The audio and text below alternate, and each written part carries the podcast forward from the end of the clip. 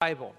But on occasion, it's helpful to step back and say, you know what, because the Bible's not laid out like a, like a car manual, if I want to learn about a certain topic, I can't just look at one passage. So if I want to learn about the dashboard panel lights on a, on a car, I can look at the car manual go dashboard panel lights. But if somebody says, well, what does the Bible tell about Satan? I can't just go, oh, well, just, just read this verse. So, so what happens is, is over time, as Christians and believers in the Old Testament would read the Bible, they began to realize that in order to compare Scripture with Scripture and to rightly, correctly interpret and understand the Bible, they began to feel the need to systematize certain doctrines or teachings. So, in other words, if somebody says, What does the Bible teach about God? you can't just look at one verse. And so this began to be called systematic theology, or some people just call it Bible doctrine. And a lot of times people are like, oh, you know, I'm, I'm not into that theology and doctrine stuff. And it's like, no, wait, you, you got to think about that. Because what you believe is going to tremendously affect how you behave. So when people say to me, I'm not a theologian, I say, yeah, we're all theologians. Just some people are better theologians than others because they have more biblical views of God. So this morning we're going to talk about the Trinity.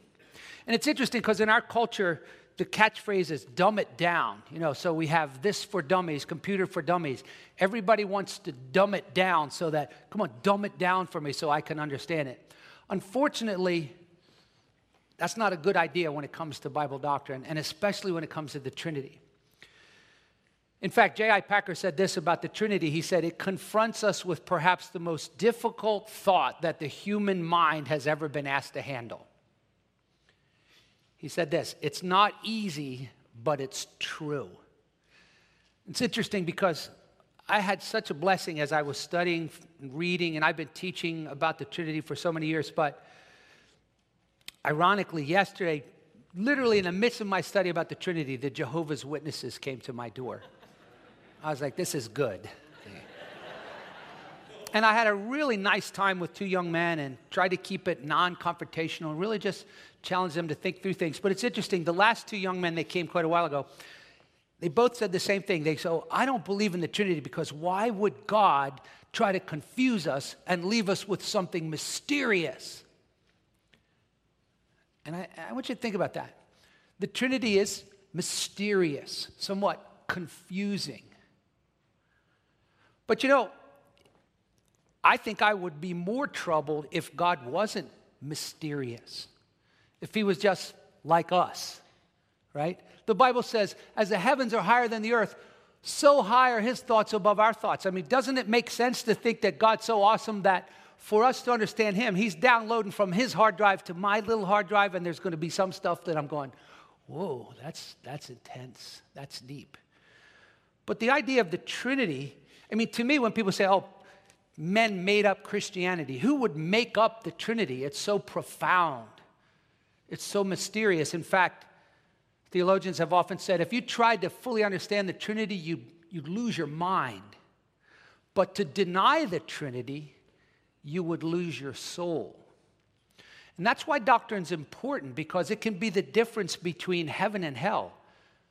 In fact, I literally said to these guys, I said, I admire your zeal. I'm so glad that you, you are zealous for what you believe. I said, but the book of Galatians says if anyone brings a different gospel other than the, the gospel that Paul preached, he's under the curse of God.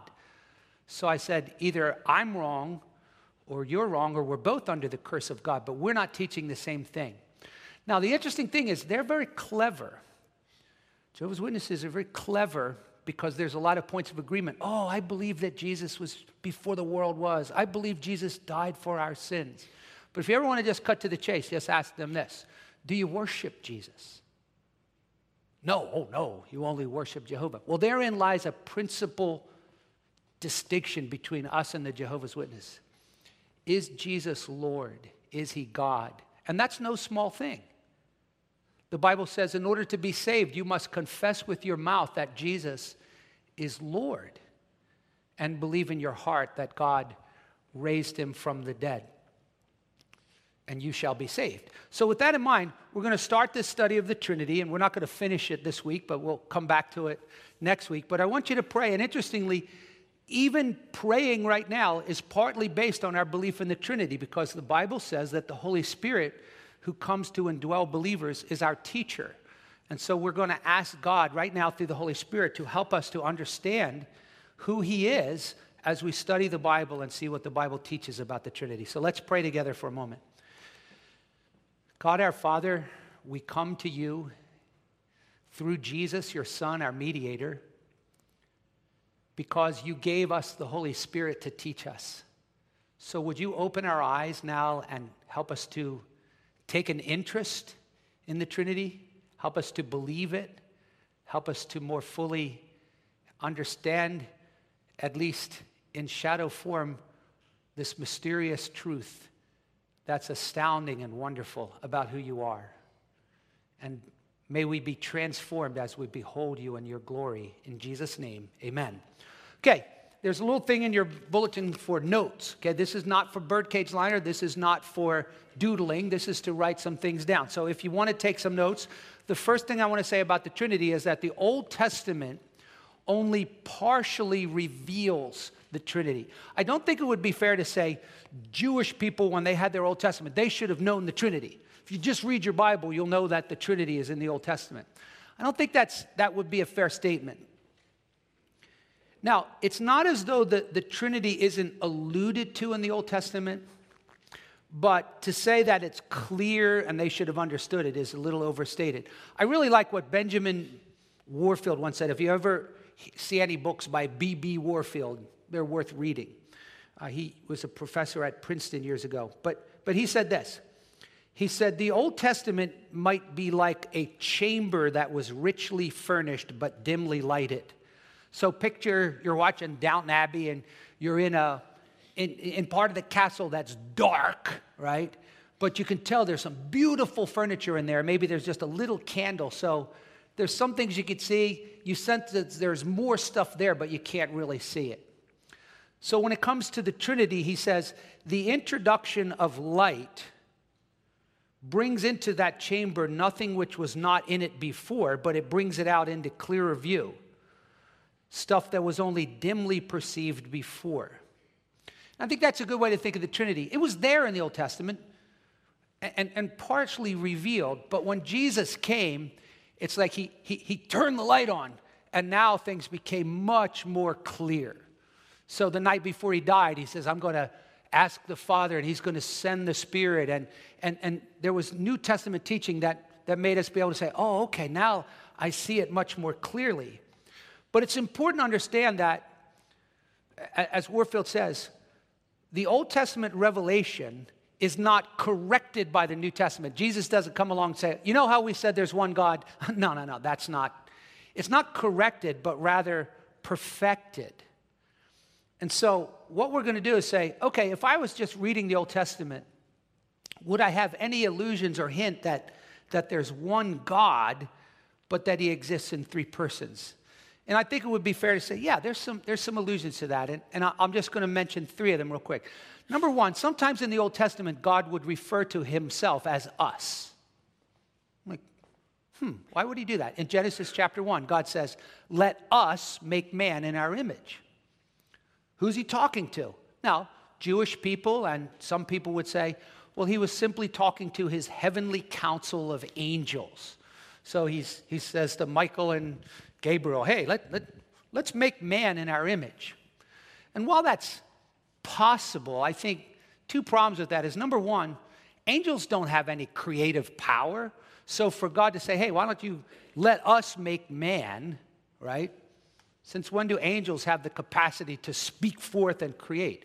Secondly, we're not made in the, the image of angels, nor are angels ever said to be made in the image of God. So for God to say, let us make man in our image, seems to me that probably wasn't talking to angels. Well, then who was he talking to? Now, we don't want to naively say, see, that proves the Trinity because us could be two, us could be ten, but it begins to allude to it.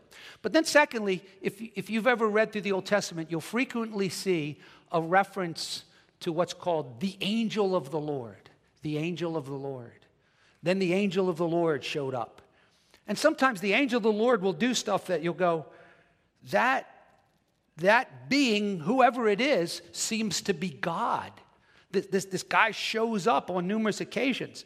Like when Jacob wrestled with a man in Genesis 32, he says, I just saw God face to face. When Joshua confronts this stranger who's walking around Jericho, he said, the, the, the, stranger says, I'm the captain of the Lord's host. Take off your shoes because the, you're standing on holy ground. And so we begin to see that this, this angel of the Lord appears to be a divine being. So when Abraham in Genesis 18 is talking to this angel of the Lord, we begin to sense like, wait a minute, He's talking to God. He's pleading with God. Would you, would you spare Sodom and Gomorrah if there's 50, 40, 20, 10 righteous men? And then Genesis 19 says, And then the Lord rained brimstone and fire from the Lord out of heaven. And you're going, wait a minute, how can he be the Lord and the Lord still in heaven? So the Old Testament is giving us some sense that God is a plural being. It's interesting because the, the young men said to me, You know, you guys think Jesus is God, the Jehovah's Witness. They said, Just because Jesus said, I and the Father are one. Well, you know, sometimes he spoke of other Christians and he said, We are one. So, see, Jesus isn't God. And I go, Well, wait a minute. The word one, like any other word, can have a variety of meanings, depends on how you use it in context. If I said to you guys, Hey, we're one on that thought, what does that mean? He says, Well, we agree. I said, Sure. But if I said, My wife and I are one, it doesn't just mean we agree, it means that we're married and that God has said the two shall become one. And so when God says in the Old Testament that He's one God, even marriage illustrates that being one doesn't necessarily mean that you can't have a plurality of persons within one. Now you're like, wait, is he one God or three? But another illusion, and again, I'm just giving you examples. So God speaks in the plural, the angel of the Lord. There are some passages like Isaiah 48 that seem to give us some sense that, wait a minute, God is not just one person. He's one God, but not necessarily one subsistent. So look in Isaiah 48, beginning in verse 12. We have the Lord speaking. He says, Listen to me, O Jacob, Israel, whom I've called. I am he, I'm first, I'm last. Surely my hand founded the earth. God continues to go down, verse 15, I have spoken, I have called him. But notice what God says in verse 16 Come near to me, listen to this. From the first time I have not spoken in secret, from the time it took place, I was there. So God's talking, and God says, Come here a minute. He probably wouldn't say it like that. He's not from South Philly. Come here a minute, stupid. He would say, Come here and listen to me. But then look at the end of the verse. God then says this, and now the Lord God sent me. And you go, wait a minute. God, you're talking, and you just said, God sent me. And then you said, and his spirit. His spirit sent me too. Wait, God's talking, but God sent God, and his spirit sent God. Now, again, would it be fair to say, well, they should have known the Trinity right there? And I'm going, no, I don't think they should have known the Trinity. But to then look back, once we have the New Testament, you could say, I think Warfield's illustration is brilliant. There was a, there was a dim sense that you, you could see allusions to it, it's just not clear. So now that Jesus came, we have the New Testament.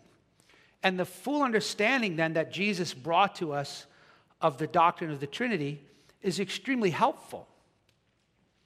And so, what I want to suggest is that as Christians, many, many Christians would have no idea how to prove the Trinity, even though you know, at first blush, you're like, oh, that's simple. Look at the baptism of Jesus. You've got Jesus in the water, the Spirit comes down from heaven, and God the Father speaks. That proves the Trinity. I'm going, no, that, no. That doesn't even come close. Because number one, someone might say, well, then what do you believe in? Three gods?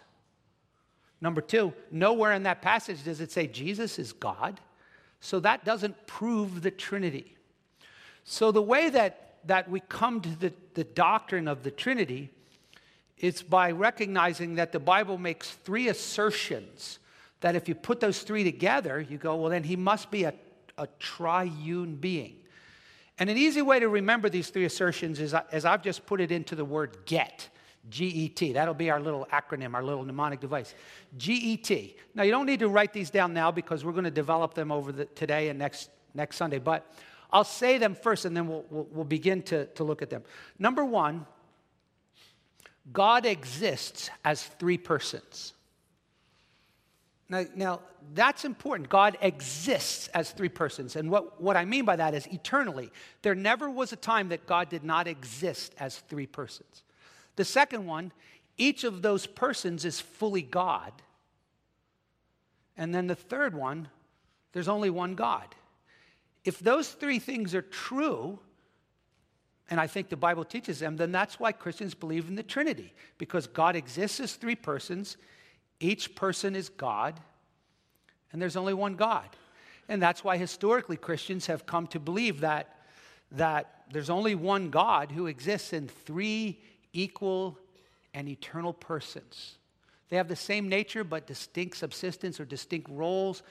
So, so you sit there and you go, huh, that's, does the Bible really teach that? Now, what I want to do is I want to start with the T, because that's probably the easiest. There's only one God. Now, ironically, I frequently will ask Christians, do, do you believe there's only one God? Because if you do, then you're called a monotheist. An atheist says, you know, there is no God. An agnostic says, I don't know, you can't know God. A polytheist says, there's a whole bunch of gods. And by the way, probably the majority of people on the earth are polytheists. They believe in a bunch of gods, right? Or you're a monotheist, right? That doesn't mean you're a, a, a saved Christian, but Jews are monotheists, Muslims are monotheists. It's just one God, right? Now you go, well, where's that in the Bible? A lot of times Christians are like, well, you know, it's, it's there. Well, give me a verse. Hmm. Right now, just by way of refresher, a, a, the classic one would be Deuteronomy 6. Any of you who know anything about Jews in the Old Testament know that in Deuteronomy 6. Hear, O Israel, the Lord is our God. The Lord is one, the great Shema, the oneness and unity of God. There are no other gods. God will frequently say in the Bible, There's no one like me, nobody else. He alone is God. There's one God. Okay, you go, all right. New Testament affirms that. Ephesians chapter 4 says there's one God. James chapter 2 says, You believe that God is one, you do well. So that's not a, a hard one to, to explain from the Bible. There's one God. So there's our T. Now, the G, God exists as three persons. That's pretty important because in the history of Christianity, there have been frequent times where people have gotten away from the teaching of the New Testament and began to teach what the Bible w- would call heresy or false doctrine, and it's dangerous.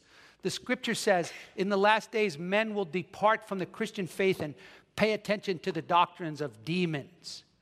In 2 Peter 3, Peter warned false teachers twist the scriptures to their own destruction. And so, when it comes to the doctrine of the Trinity, when people begin to move away from that, they begin to corrupt the gospel and they're Satan's helpers in doing this. And historically, this has been going on throughout the ages. In fact, I was really pleased that with these young men, I said, listen, you guys are young. And I want you to consider that what you're being taught as a Jehovah's Witness, that Jesus is not God. The Jehovah's Witnesses did not come up with that. Way back in the 300s, there was a man named Arius who began to take passages like John 3:16 which says God gave his only begotten son and Arius concluded well, wait a minute, if Jesus is begotten, that means that there was a time that he did not exist. Therefore, God created Jesus, and then Jesus created us. So Arius began to deny the deity of Christ. And I said, you know, you can look this up in church history. This isn't new. But I said, over time, the, the believers and the leaders of the, of the, the Christian churches gathered together to examine this assertion by Arius. And they said, listen, that's false doctrine. Either you need to recant that or you'll be expelled as a heretic. And so Arius was expelled as a heretic because he denied the Trinity, thus dismantling the deity of Christ and, and falsifying the gospel. I said, listen, all the Jehovah's Witnesses have done have resurrected that same teaching in the early 1920s. They're, they're bringing it back under a new name the Russellites or the Watchtower Society. So, with that in mind, Christians have also been misled by other false teachings about the Trinity. One of them's called modalism. And that's why when we start with this, this statement, God exists as three persons, we need to think about that for a moment. A couple things that are implied in that. Number one, he eternally exists as three persons. He didn't, it wasn't like there was just the Father gone, you know, this is a lonely business here, just being here for eternity. So I'm going to need to um, create some friends. So why don't I have a kid and, you know, create a spirit? God exists as three persons. These are distinct persons, and they've always eternally existed. Now, modalism taught this that God didn't necessarily exist as three persons, but rather he reveals himself as three persons.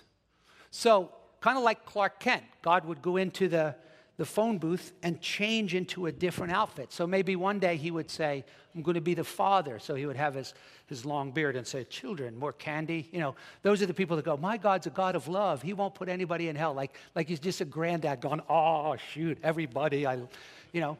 And then the other day he's going, You know, I really want to be Jesus today. So he gets his robe on and he comes out and he says, Blessed are you, come to me. And then I guess on a day that he wants to fly, you know, he puts on his dove outfit and he's going, I think I'm going to be the Spirit. But see, modalism began to teach, and of course, that's, they, that's not how they would look at it. But the idea is that God doesn't exist as three distinct persons, but rather he can reveal himself. Sometimes he's a father, sometimes you'll see him as Jesus, sometimes you'll see him as the Spirit. That's, that's heresy. So, how would I prove from the Bible that God exists as three persons? Well, again, you can't just do that from one verse. What you can do is you can show passages where all three of them are present at the same time. And that's where I would say the baptism of Jesus is good for that. So if somebody says, Why do you believe God exists as three persons? Well, I would start by saying that these three separate beings, whatever you want to call them, persons, or theologians used to call them subsistences, can all be present at the same time. So, yeah, that's a good one. Jesus is in the water, the Father is speaking from heaven, and the Holy Spirit's coming down as a dove. Okay, but that doesn't prove the Trinity either. What I have to do is really center focus now on the middle statement. Each person is fully God.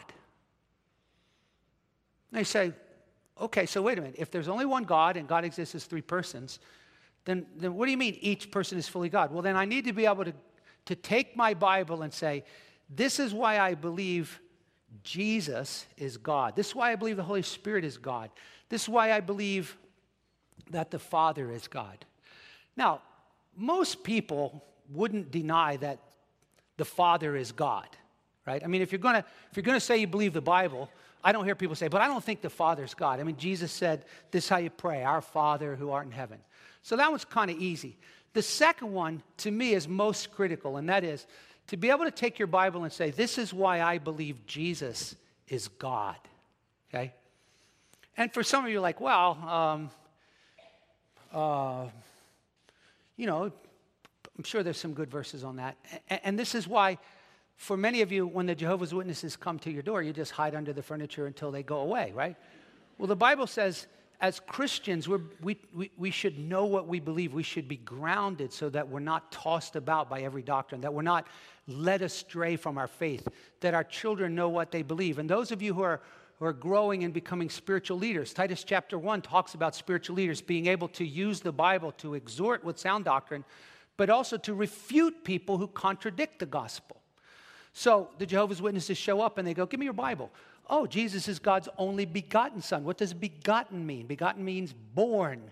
So obviously, there was a time Jesus didn't exist.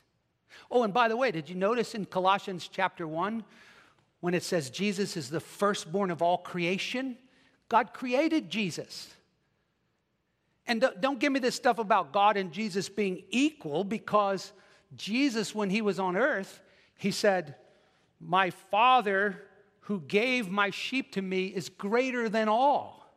So Jesus didn't believe he was equal with God. He said, My Father's greater than all.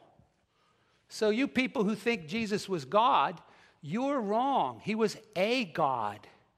And you go, Yeah, well, get your Bible. I'm going to show you in John 1 1. In the beginning was the Word, the Word was with God, and the Word was God. And they go, Well, look at my Bible.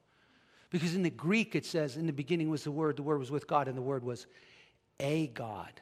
That's what the Jehovah's Witness Bible says. And so then we just go, well, ask my pastor. so, so, so the guy says to me, and by the way, he goes, I got one for you, the young man. He says,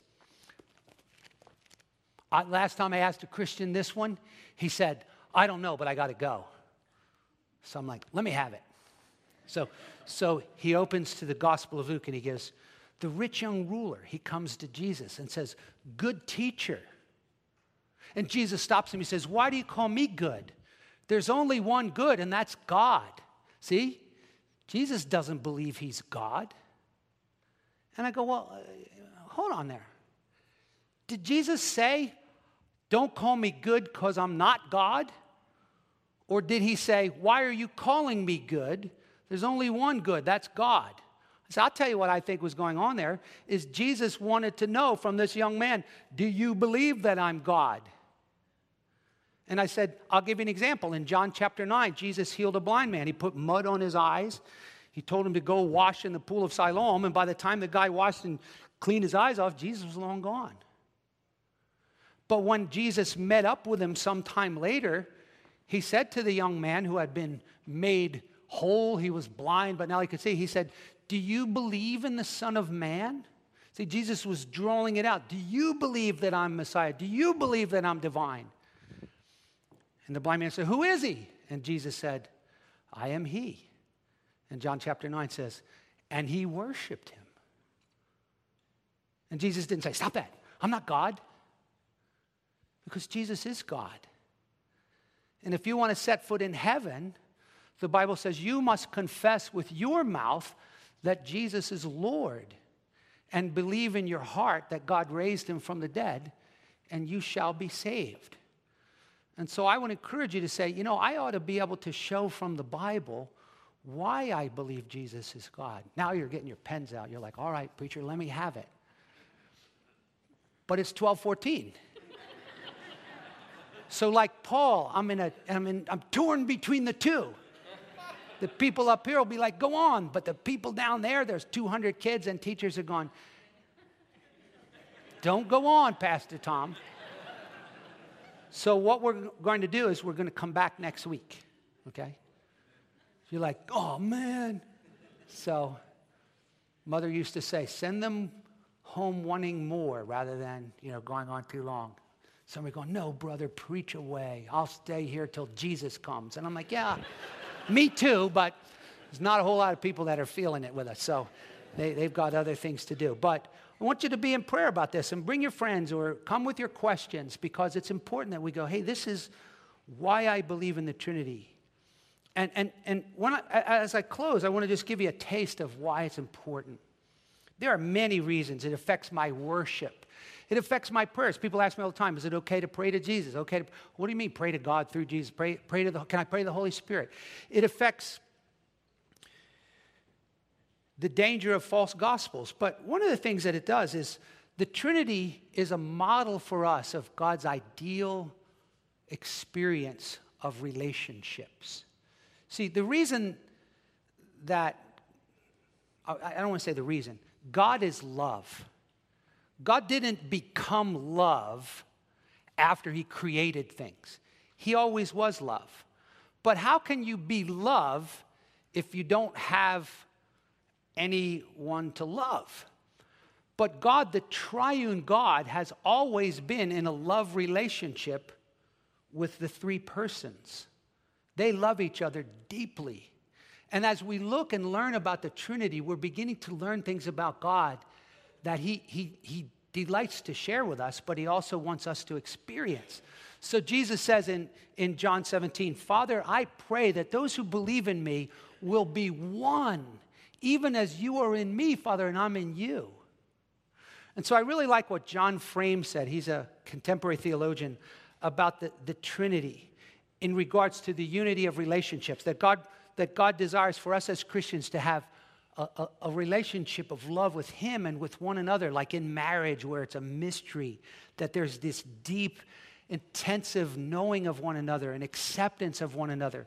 So Frame said it this way He said, The Trinity's not some incidental addition to the attributes of God. Like, okay, we're going to learn God is holy, God is love, and God is Trinity. It's not some incidental addition to his attributes, but rather it's the doctrine of God as a whole.